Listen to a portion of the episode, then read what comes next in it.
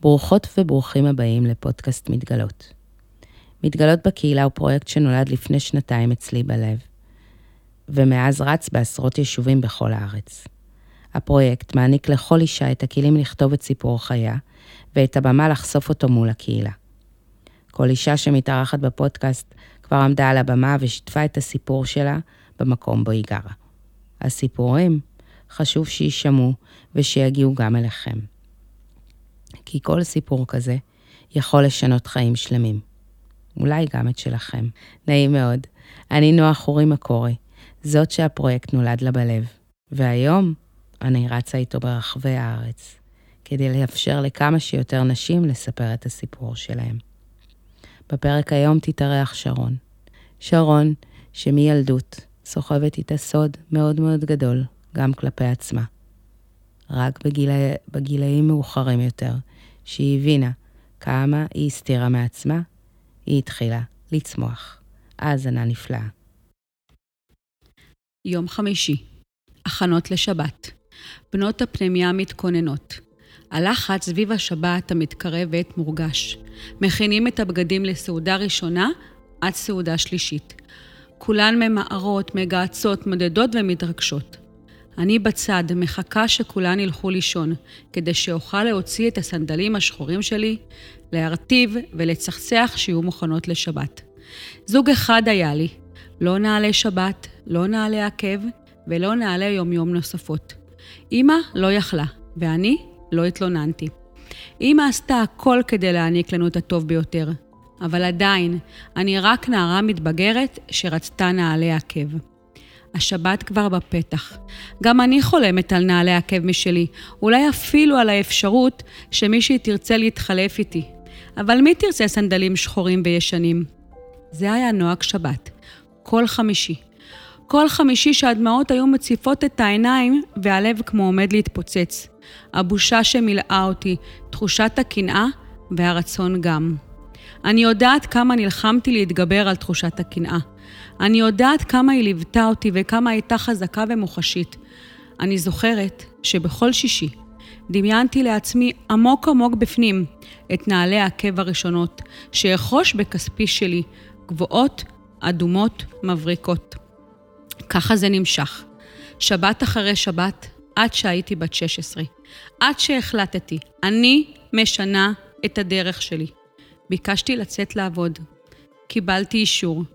חסכתי שקל לשקל עד שהגעתי לסכום בו יכולתי לרכוש זוג נעליים. אני זוכרת את עצמי בחנות הנעליים, כמו ילדה שנכנסה לחנות הממתקים. כשנכנסתי לחנות, הסתכלתי סביבי, ורציתי את כולן. מדדתי, הורדתי, התרגשתי, ולבסוף בחרתי. נעלי עקב גבוהות, אדומות ומבריקות. רצתי חזרה לפנימיה, בהתרגשות שלא ניתנת לתיאור. הראתי לבנות את הנעליים שלי. כולן התאספו סביבי ושאלו מאיפה היה לי כסף, ואני סיפרתי בגאווה שחסכתי. אחרת ביקשה למדוד, ואני מאושרת. לא עברו מספר דקות, בהתרגשות בחדר התחלפה. זוג עיניים קשות וחדות ננעצו בי, וצעקה נשמעה, נשמעה בחדר. מה זה הנעליים האלו? מה זה חוסר הצניעות הזו? מכל הנעליים רק אדום בחרת? טוב, מה אפשר לצפות ממך? ככה אמרה המנהלת. קודם הורדתי את הראש, כמו שלמדתי לעשות. ואחר כך הורדתי את הנעליים. דחפתי אותן מתחת למיטה ונעלתי את הסנדלים השחורים הישנים. המשפט הזה, את אפס, ההרגשה שאני אפס, התחילה בהיותי בת שמונה, עוד לפני שהגעתי לפנימייה. ברגע שהם, הארבעה, נכנסו לחיי והפכו אותם מקצה לקצה. הם מחקו את גופי, נפשי ונשמתי. הם הפכו אותי לאפס, שקופה ולא קיימת. הכרתי אותם.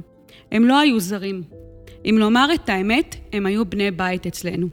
בכל יום צעדתי איתם יד ביד, ובידי שקית ממתקים שהם קנו עבורי.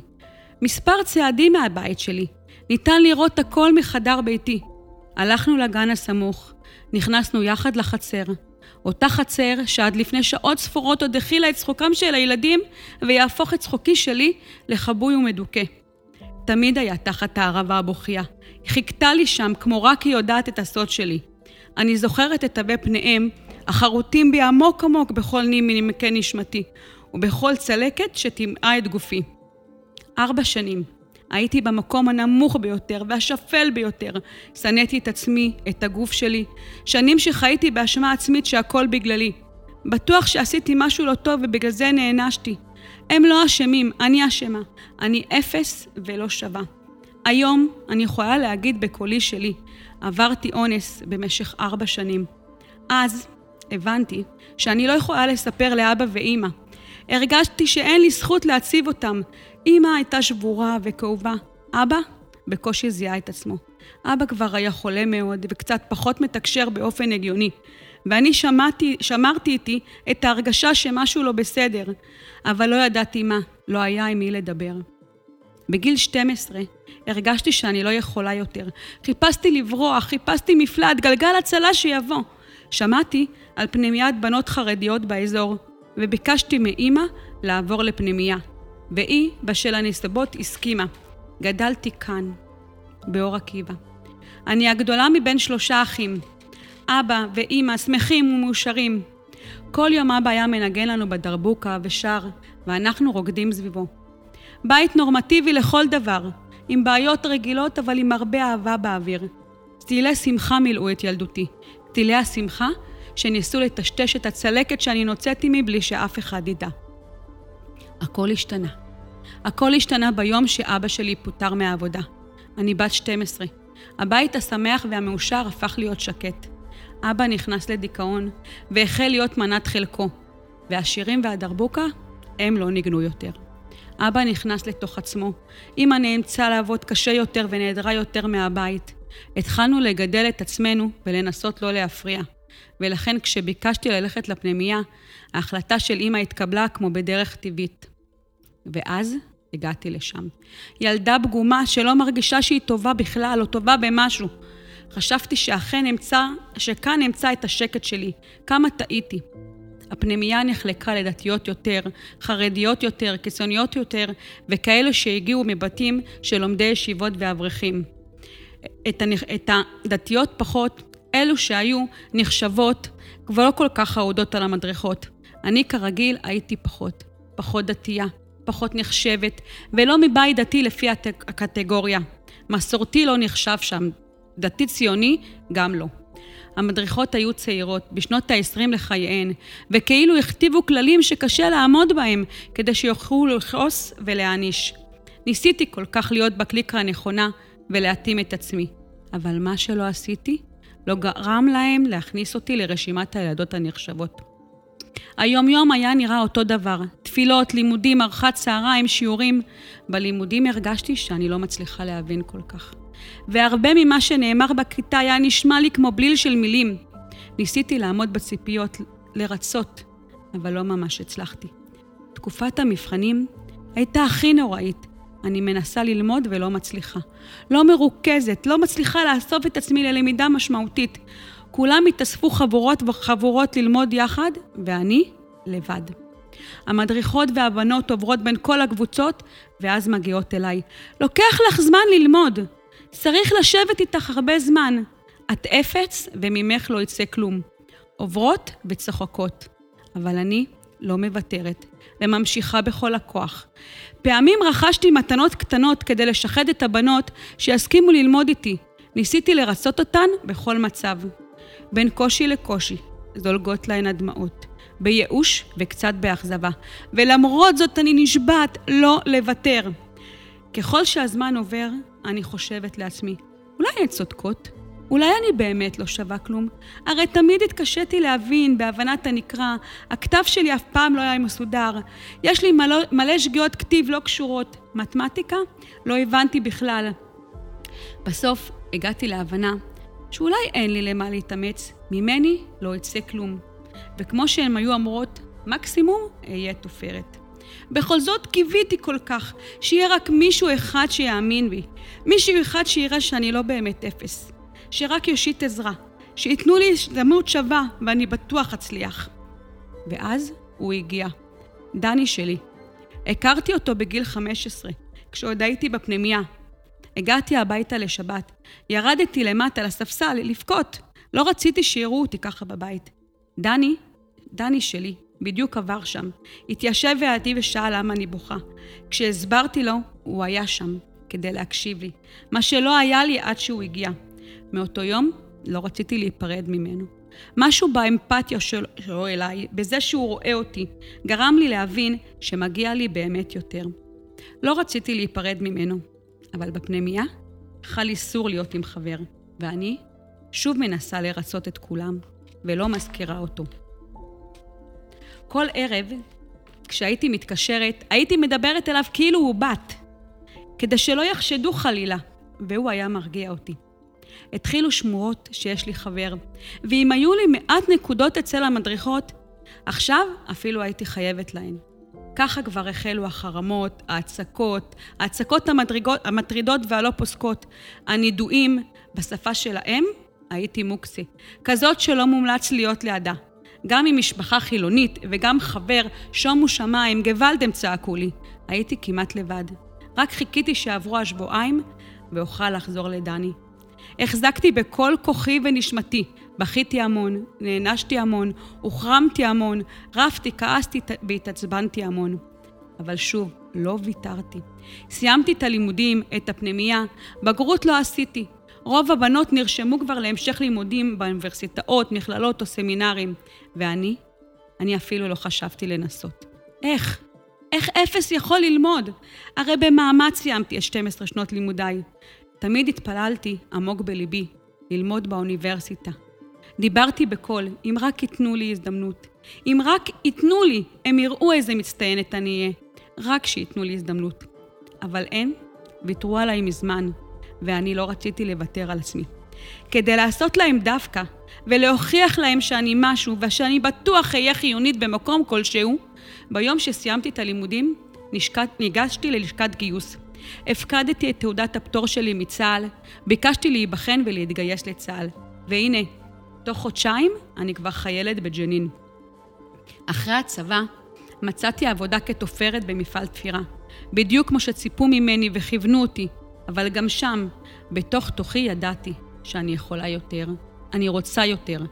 עזבתי את המספרה, כי זה הזכיר לי כל הזמן את המשפטים של המדרכות, שזה מה שיצא ממני, תופרת.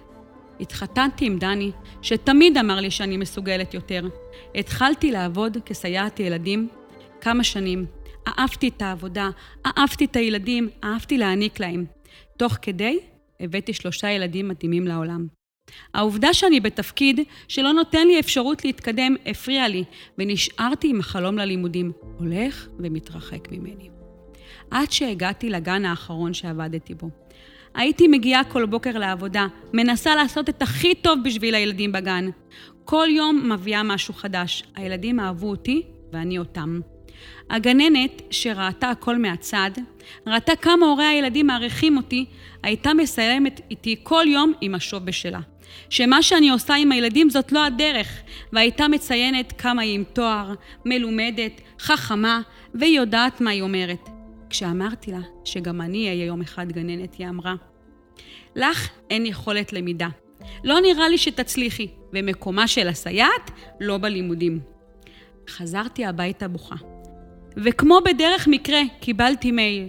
תוכנית פיילוט שמתחילה באוניברסיטת בר אילן, לאנשים ללא בגרות או פסיכומטרי, בניסיון לשלב אותם ללימודים אקדמיים ולראות את היכולות שלהם. באותו הרגע אספתי את עצמי. ניגפתי את הדמעות והחלטתי, אני הולכת על זה. אני הולכת להוכיח לכולם שאני יכולה ומסוגלת. שבועיים אחר כך כבר עמדתי בשערי בר אילן. הנה השער נפתח. נכנסתי לשערי האוניברסיטה עם חששות ופחדים, ואת המשפט הטפס שסחבתי איתי לכל מקום, ניסיתי לשים בצד. אבל הוא, הוא עלה מדי פעם. והכי חשוב, חשוב עבורי, נעלתי נעלי עקב אדומות שציינו בפניי התחלה חדשה, חידוש והתחדשות. התיישבתי בשיעור הראשון של דוקטור אייל ברנדס, ושמעתי רק בלה, בלה, בלה. הסתכלתי סביבי, וראיתי איך כולם כותבים, ואני לא מבינה כלום. שוב אותה הרגשה, אני לא אצליח, אין מצב. בסוף השיעור התכנסתי, התכנסתי בעצמי והדמעות הציפו אותי. דוקטור ברנדס הגיע אליי. הסברתי לו שאין מצב שאני אצליח. למדתי בפנימייה חרדית ואני לא מבינה כלום. אייל הסתכל עליי והציע שאני אשנה גישה. אשנה את הדיבור שלי אל עצמי. והמליץ לי לעשות אבחונים. אבחונים עברו, סיפרתי להם קצת שאני דיסקלקולית, דיסגרפית, שיש לי פוסט-טראומה מהמוות של אבא, שזה לכשעצמו נשמע כמו מחלות מדבקות. הפתרון היה שאני אקבל עזרה במבחנים.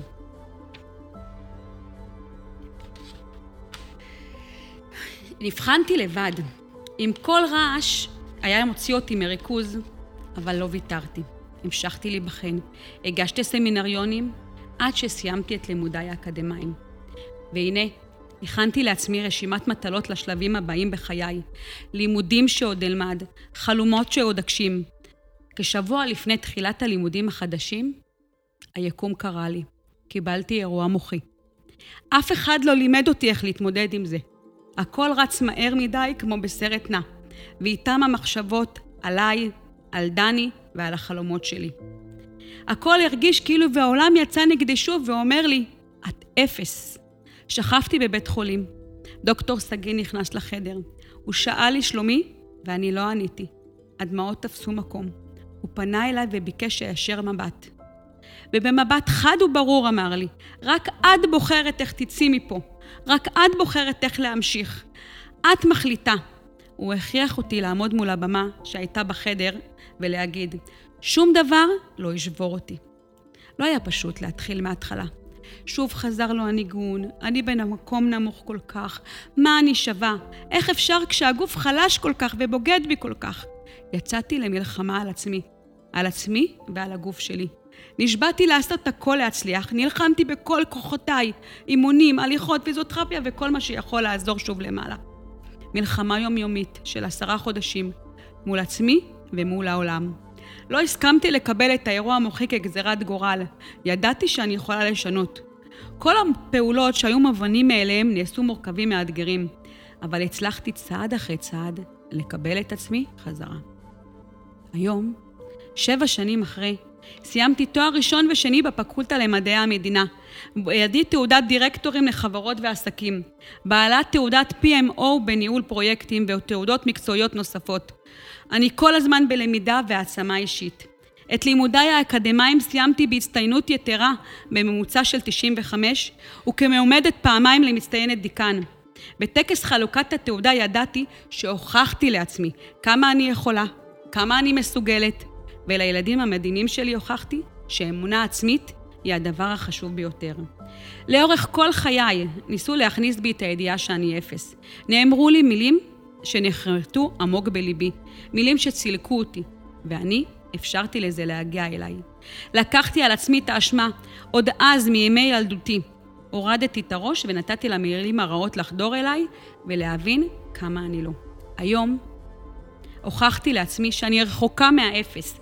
הפכתי את האפס בחיי למאה. כששיניתי את המילים שנאמרו לי, כששיניתי את הדרך, כשהתחלתי שוב לחלום ולהגשים. תזכרו תמיד, כולם וכולן, גם אם ינסו להוריד אתכם ולומר לכם כמה אתם לא מסוגלות, כמה אתם לא מסוגלים, תרימו את הראש, תחייכו לרוע בעיניים, תסתכלו פנימה. אל תיתנו למילים הרעות לחדור אליכם, דברו אל עצמכם מילים טובות. תעשו רק מה שאתם אוהבות ומרגיש לכם בבטן נכון עבורכם. אל תיתנו לקולות הרקע לנתב לכם את הדרך. אנחנו, ורק אנחנו יכולות ויודעות בדיוק למה אנחנו מסוגלות. תזכרו, אין יותר חזק, חזק מכוח של אישה נחושה.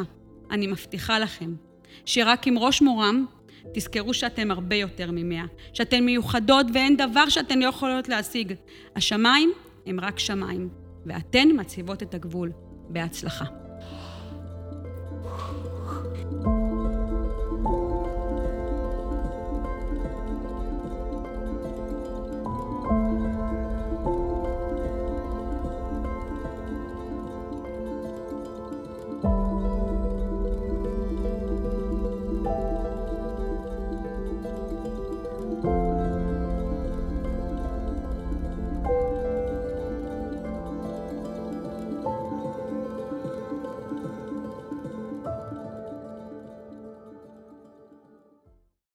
כל פעם שאני שומעת אותך, את עושה לי צמרמורת בכל הגוף.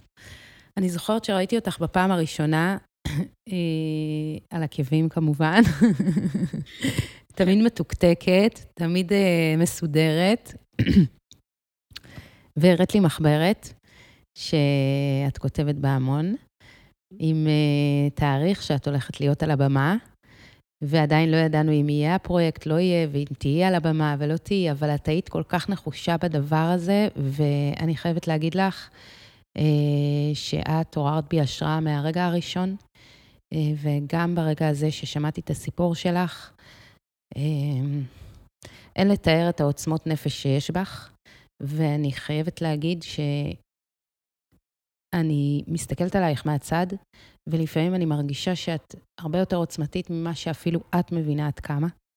אה, אני רוצה כן לשאול מה התגובות שקיבלת אחרי הפעם הראשונה שסיפרת את הסיפור הזה? אה, הרבה אנשים פנו אליי אחרי שעמדתי על הבמה בפעם הראשונה, אה, והם היו בשוק מהסיפור, כי לא סיפרתי. מעולם לא אמרתי אה, שעברתי אונס, מעולם לא התלוננתי, אני תמיד אה, ככה סיפור שמח וצבעוני, ואני משדרת אה, הרבה מאוד אה, כוח, ואף אחד לא ידע מה עומד מאחורי החיוך הזה, וכמה במהלך חיי אה, הייתי עסוקה בלשרוד, הייתי עסוקה בלחיות, ובעיקר אה, שיראו אותי. אה, אני חושבת שזה נתן הרבה כוחות להרבה מאוד אנשים בכל מיני רבדים, אם זה בתחום המחלה שממנה אבא נפטר, ואם זה נשים שעברו התעללות מינית או אונס, כל אחת מצאה את המקום לשאול אותי ולפנות אליי. אני יכולה להגיד שמאז נפתחו הרבה מאוד דברים, אה, שלא לא חשבתי שזה יקרה, אבל אנשים שרוצים לשמוע, להתעניין, ובמישור האישי, אני חושבת שאפשרתי לעצמי לסלוח. וואו, מה זאת אומרת? וואו. אני חושבת שבמשך אה, כל שנותיי, מאז אה, אה, שהייתי בת שמונה, האשמתי את עצמי. תמיד, תמיד הייתי בהאשמה עצמית,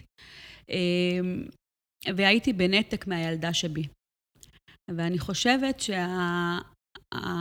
לעמוד פעם ראשונה ולהגיד את זה, ולהגיד uh, בצורה מאוד ברורה שעברתי אונס ארבע שנים, uh, זה היה מאוד סימבולי בעיניי uh, לחבק את הילדה שבי. ואני uh, חושבת שזאת פעם ראשונה שאפשרתי לה לבכות באמת, uh, לשחרר, ואפשרתי לעצמי לגעת שם. כעסת עליה. אה, כעסתי עליה כי רציתי ככה אה, שהיא תצעק, שהיא לא תאפשר, שהיא לא תלך.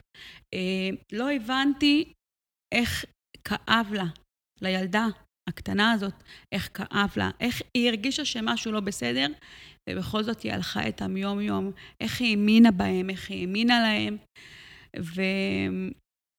וכעסתי על היקום שהוא לא ראה. היה לך קשה להגיד את המילים עברתי אונס? כן. אה, זה תהליך. זה תהליך קשה. אה, אני יכולה לספר עכשיו אה, שכדי להגיד עברתי אונס, הלכתי לשם. הלכתי למקום שזה קרה. וואו. והייתי חייבת לחוות את זה כדי לאפשר לעצמי לשחרר. אם לא הייתי הולכת למקום שזה קרה, אני לא חושבת שיכולתי לגעת בזה. אמ, אני יכולה לספר שהיום אמ, אני זוכרת את התהליך, אני זוכרת את האנשים, אני זוכרת את תווי פניהם, אני זוכרת את כל מה שקרה. אמ, יש משהו מאוד בריא בנפש של האדם, זה מנגנוני הכחשה. ואני חושבת שיש עדיין מנגנון שהוא סגיר, סגור אצלי, של מה באמת בדיוק בדיוק קרה. ואני חושבת שאני עוד לא שם, אבל זה בדרך. וזה וואו. ייפתח וזה יגיע, ואני אגע בזה. אני גאה בך כל כך, באמת, זה... כשאנחנו ישבנו על הסיפור הזה, לא, לא דוברה המילה אונס, ודווקא כשהיית על הבמה פתאום פתחת את זה. Uh, אני יודעת שלמשפחה היה קצת קשה לקבל את זה שאת הולכת לעמוד על הבמה. מה קיבלת מהם אחרי? את זה שאת נפתחת ככה, כי זה משהו שלא... אני יכולה לקחת למקום אה, שכשהתחלנו לעבוד על הסיפור ובאתי אה, לבעל היקר שלי, ואמרתי לו שאני עומדת על הבמה, אז uh, המשפט הראשון שהוא אמר לי, אל תכעסי, אני לא אהיה שם. וכן כעסתי. כי זה הרגיש לי כאילו שהבן אדם הראשון שאני רוצה שיהיה שם זה דווקא הוא. נכון, דנילה, שלנו. שלי. נכון. ואני חושבת שאת זאת שנתת לי ככה מראה והבנה אה, לשחרר. וכששחררתי, וזה לא היה פשוט, למי שמכיר אותי יודע שאני חייבת שליטה וחייבת שככה שהכל יהיה מתוכנן נכון, ומסודר. נכון. אז אה, כששחררתי, הוא היה שם הראשון. וואו. אה, אני יכולה להגיד שהיה לו קשה. לא פשוט אה, ככה לקבל שאשתך עברה אונס בפני כל כך הרבה אנשים, אבל הייתה הכלה והיה חיבוק. והדבר שהכי הכי ריגש אותי זה, הראשון שחיבק אותי היה הילד שלי, שהוא ככה ילד שלא ממש מפגין רגשות ולא בפני ציבור, והוא חיבק אותי ככה מאוד מאוד חזק, ואמר לי, אמא, אני גאה בך. וואו. ואז הבנתי ש... שכנראה עשיתי משהו טוב להם, נכון, ומשהו טוב לעצמי. נכון. משהו טוב גם לילדה בת השמונה, שלא נכון. חובקה כנראה עד, מאז, נכון. גם לא על ידייך. איך את מרגישה היום? את מרגישה אפס? לא, אה. ההפך. יופי. אני מרגישה מאוד מועצמת. אה, ודווקא בתקופה הזאת, אה, במיוחד אחרי העמידה על הבמה בפעם הראשונה, ועל זה שהתגליתי במתגלות בקהילה, אני חושבת שמשהו נפתח. נכון. משהו משתחרר. כמובן שהדברים זה לא מטה קסם ויש איזשהו תהליך, אבל אני חושבת שאני כבר מתחילה לשחרר חסמים, לשחרר אמונות מגבילות. לאפשר לעצמי לפתוח את התיבת פנדורה שלי, ככה לנבור קצת פנימה ולהבין שזה מה שבנה אותי, mm. וזה מה שעושה את שרון של היום, ואת שרון של העתיד, ואת מי שאני רוצה להיות, אה, ולא לכעוס, לא לכעוס. מדהימה. כי הכעס בעצם משאיר אותנו במקום ולא מאפשר לנו להתקדם קדימה.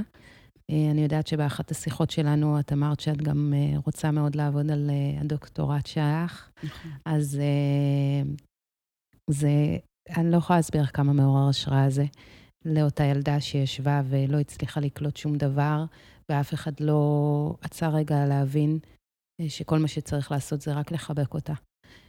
אז אני מחבקת אותך מפה, ואני אומרת לך שאת מעוררת השראה ברמות הכי גבוהות שיש.